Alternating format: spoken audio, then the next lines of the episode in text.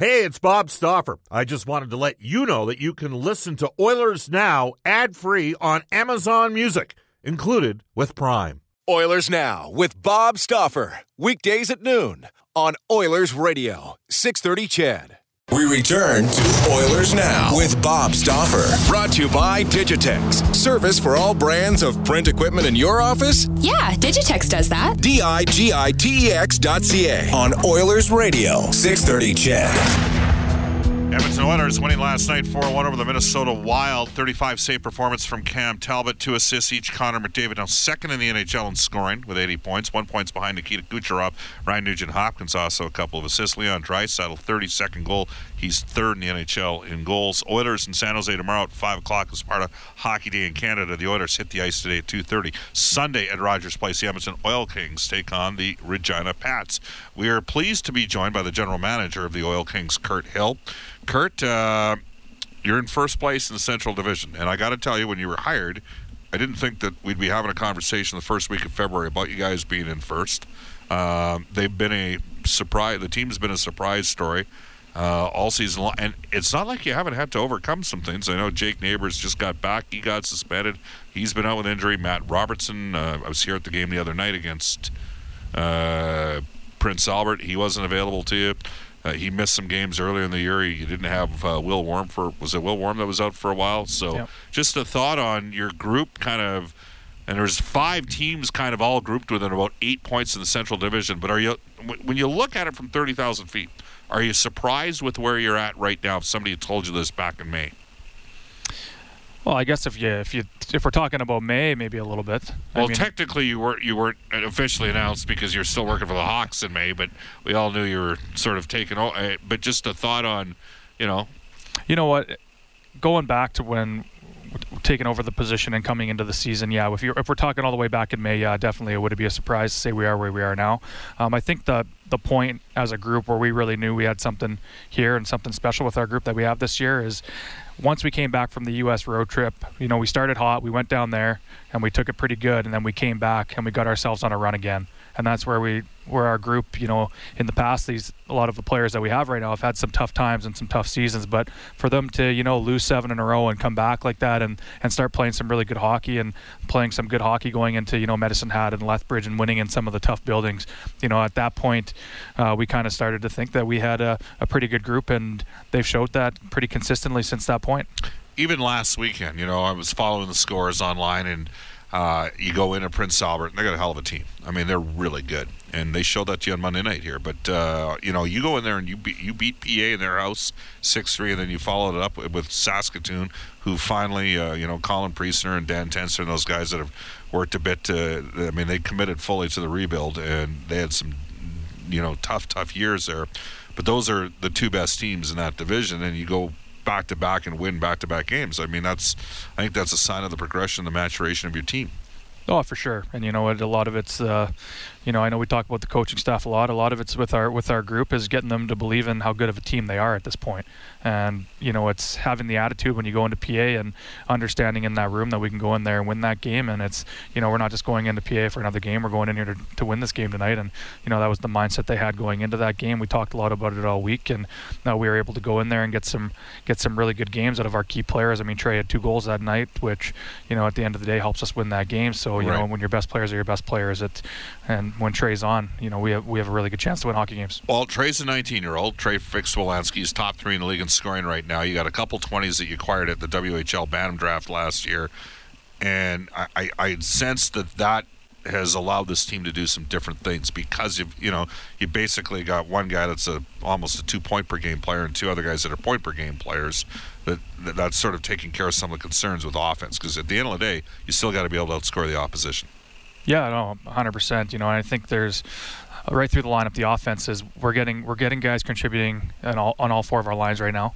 and which is which is key. The depth up front, the depth in our back end. I think you know we, we have we're really deep in both those positions, and you know with, with Alistrov, he he's getting better every game now too. Carter Souch is having an outstanding year offensively, so you know we're we're doing it by committee right now, and you know looking back, one of the best things we did was leave that 20-year-old spot open for as long as we did because when we figured out Andrew was fighting was the guy we wanted and what he's been able to bring to this team Right. and taking us to another level from a from a physical play standpoint, helping our players understand how to win those tight games. With him winning a championship last season, I think what he's brought to our dressing room has been huge for our group. It's interesting, uh, and I know I've relayed the story to you before. I remember when uh, Randy Hansch, I thought he needed an upgrade on Riley Keyser in 13 14, and he said, Stoff, like, that's my glue guy. That guy's an important guy for my team. And I'm like, you can win.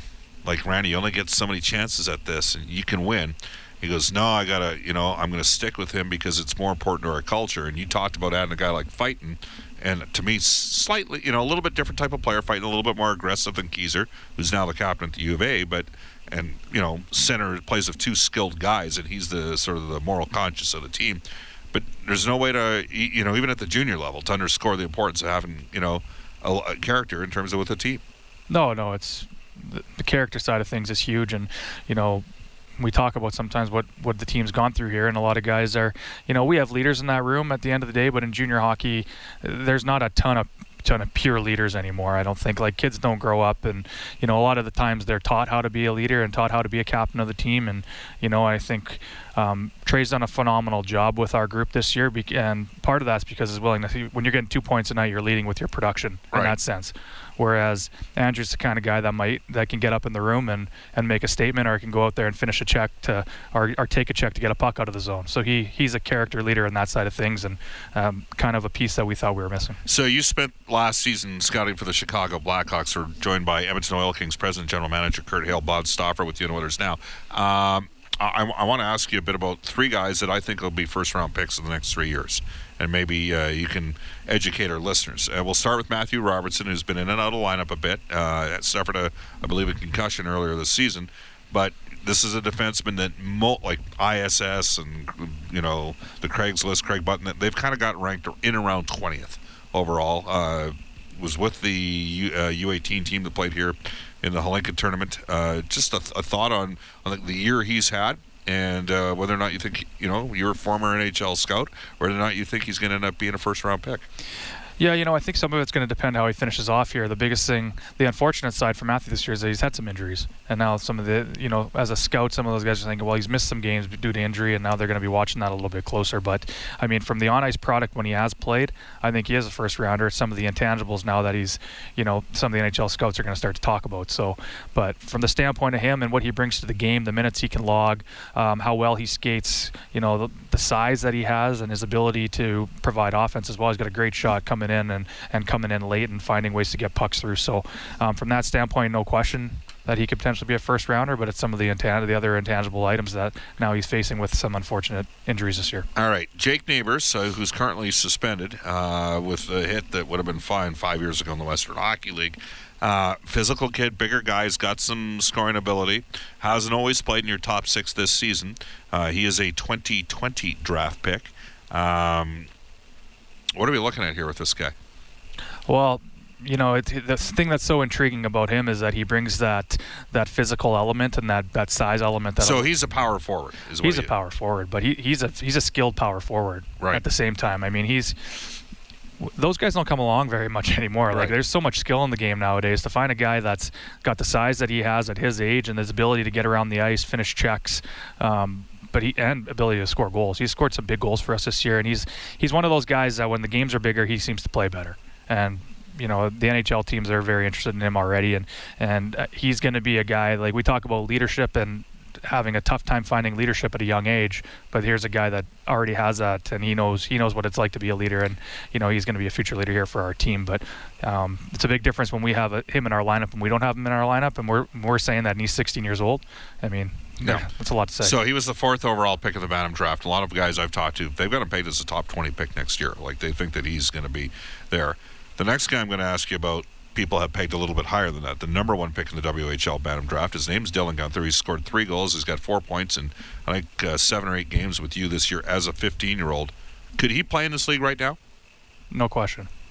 No question. So, and there has not been uh, a Western Hockey League player challenge, uh, you know, go the exempt route that Connor McDavid went or Aaron Ekblad. There has not been a guy out of the West that's done that. But you believe he could play in the league right now? Oh, for sure. I think it is. It's the way the game's going. It's, the game's not as physical anymore. So some of those younger players can play because Right. of that factor. It's not. Our, our league does a pretty good job at protecting players nowadays. So And it's not a league decision. We had Ron Robinson on the show the other day. It's uh, it's actually a hockey candidate because there's the Savoie kid this year that uh, is expected to be is he the consensus number one pick for Yeah. yeah, and is, is he is he a forward or a defenseman? he's a forward. He's a forward, so he's he's going to probably challenge it. We're told, but you you think for sure that Guenther could step in. So you're going to have him here next year as a 16 year old player, and he's going to be in the 20. 21 draft, which I mean, he could end up playing in the uh, Hlinka in Edmonton, and then also play in the World Juniors that good. I mean, he's that type of player. Uh, he's he, he's one of those players that can.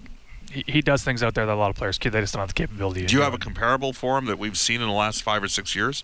I, I know you hate comparing kids, but Jeez. so how would you describe him? Like, is he a highly skilled?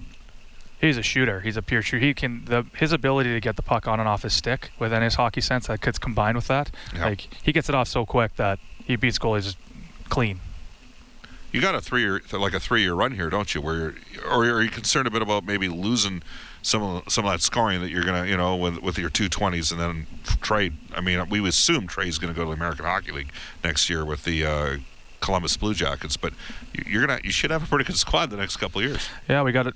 I mean, some of our 17, our young, our 01s are a great core, and with Josh Williams now too, he's only going to take a step. Balastrov's only going to take a step. So we're we're excited about uh, where things are going. Um, at the end of the day, too, like with some of those younger players, at the same time, you know, as much as a guy like Dylan Guenther's ready to play in the league right now, it's I think it's great that he's still playing midget this year as well because he's got the opportunity to play a ton. He's he's the go-to guy there, and he gets that, you know, every day to be that guy. And not to say that Brad does an exceptional job here with our young players. We play Right. four lines, and everybody plays minutes here. Right. But at the same time, for him to play 15 minutes maybe here a night to 30 or 35 that he's playing there, it's I mean that's so valuable to some of the kids' developments as well. All right, I'm going to ask the Guenther question different. Not to put too much pressure on him, but a different way. From your playing days in the Western Hockey League, or during the times you've scouted, or over the last 15 years out of the West, because I'm going to go fa- that far back. Who's had the best shot that you can recall that's come out of this league? Oh. Jeez. I remember when I was playing in the league, one of the best shots in the league was Setoguchi. Setoguchi could really shoot the puck. Gilbert Brule could really shoot the puck as well. I remember Mm. Okay. Brule coming. We were playing when I played for So- Kelowna. he would come in and shoot the puck on. So both first round draft choices. I mean, Gilbert Brule, it was uh, you know Columbus ended up what, what did they take him fifth or sixth that year, and they passed on Kopitar, and that's Doug MacLean says that's why he's not GM anymore in the National Hockey League. So I think Setoguchi off the top of my head went 15th or 16th to San Jose. So those are a couple guys to shoot it, but Guenther I think actually has a higher. He might have a, a higher. Would you agree? He's got a higher ceiling than both players. higher ceiling than both those players for sure. But when you, when for the pure shot, I remember those those guys had pure shots when they played in the Western League where they could score at will, and I think, uh, but you know, Dylan's going to have the ability to, to shoot the puck. He's got to continue to develop. You know, a lot of it at this point he's been he's selected first overall, so now it's our job and it's the player's job as well. Not to you know he's got to put the, the willingness in to be that best player. He can You be. guys are in a hell of a race here between four or five other teams. This is a big home game coming up Sunday against Regina. Huge game. Regina's been playing great too. You know, they're in rebuild mode, but now their guys they they're just their goal right now is to get better every day. And they went into Lethbridge and won in a shootout the other night, and they they took Calgary. Calgary scored five minutes left to beat them by one on Wednesday. So back-to-back games, they played well. They play Red Deer tonight. Uh, they're off Saturday, and that's our first game in a while. So our guys got to be ready to go because they play honest game. Kirt, appreciate your time. Thank you. We'll come back with this day in Oilers history. This is Oilers Now. Bob Stauffer joining you from Rogers Place. This is Oscar Klefbom from your Edmonton Oilers, and you're listening to Oilers Now with Bob Stauffer on 630 CHED. 151 in Edmonton. Welcome back, everybody. Do you want to mention Royal Pizza, Pizza Pasta, and so much more? 15 locations in Edmonton. Edmonton owned and operated for 49 years. For menu and locations, visit royalpizza.ca, where the Stalker, Stauffer recommendation is the Mediterranean chicken. Royalpizza.ca or download the Royal Pizza app from the App Store. There's going to be some irony in our next segment. This day in Oilers history brought to you by New West Travel, Edmonton's premier travel company.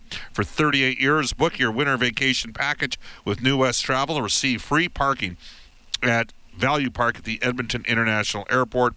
Go online at newwesttravel.com for all your vacation dreams. Back in the studio, Brendan Escott. Yes, Bob. In 2000, Trevor Linden, who was then a member of the Montreal Canadiens, scored his fifth career hat trick, but the Habs lose 5 4 in overtime to the Oilers at Molson Center. Bill Guerin had a goal and an assist for the Oil, and Jason Smith tallied the OT winner. Jason Smith was a plus defenseman every year for the Edmonton Oilers in a shutdown role with, until his last year in Edmonton in 06 07. That's where things kind of fell off the rails uh, with injuries and that sort of thing. Just speaking of Trevor Linden, um, two players out of the West, two centermen, both six three, six three and a half, right shots. Dylan Cozens um, out of Lethbridge. He reminds me a bit of temperament and style of Trevor Linden, who I would assert was an excellent second line center in the National Hockey League.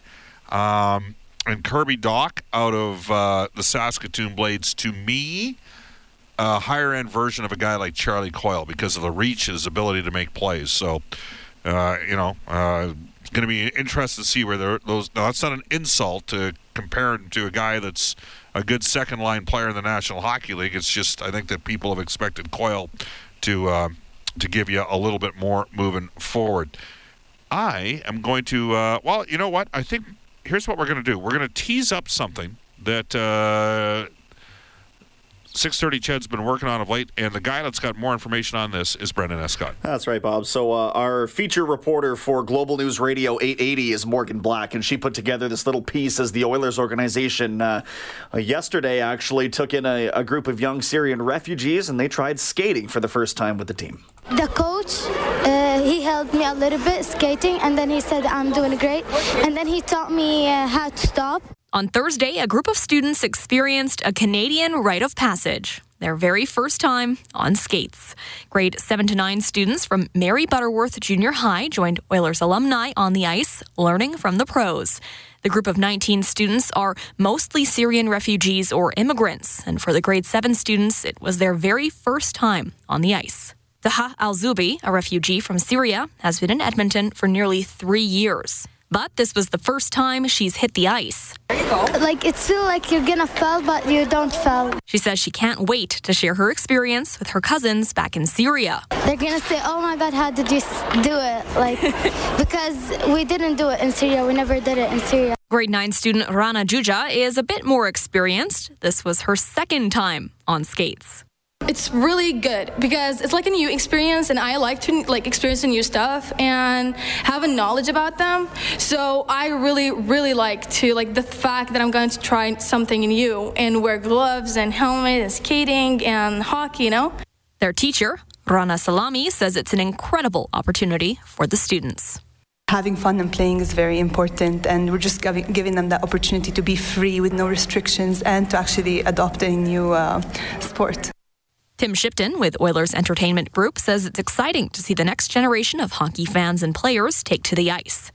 But to be able to again go out on the ice, the kids I've talked to, that you know they just want to be a part of this country, and uh, you know they see that excitement for the Oilers, and and this is their chance to jump in.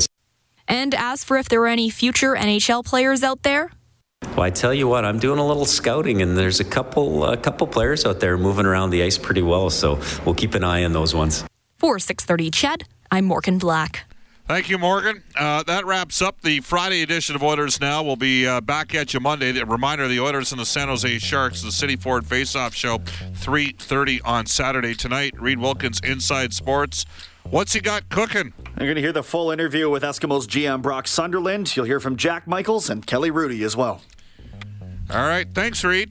Uh, off to a global news weather traffic update with Eileen Bell, followed by the 6:30 CHED uh, afternoon news with Jalen Nye and Andrew Gross. Uh, stay warm, everybody. Oilers Now with Bob Stauffer. Weekdays at noon on Oilers Radio, 630 Ched.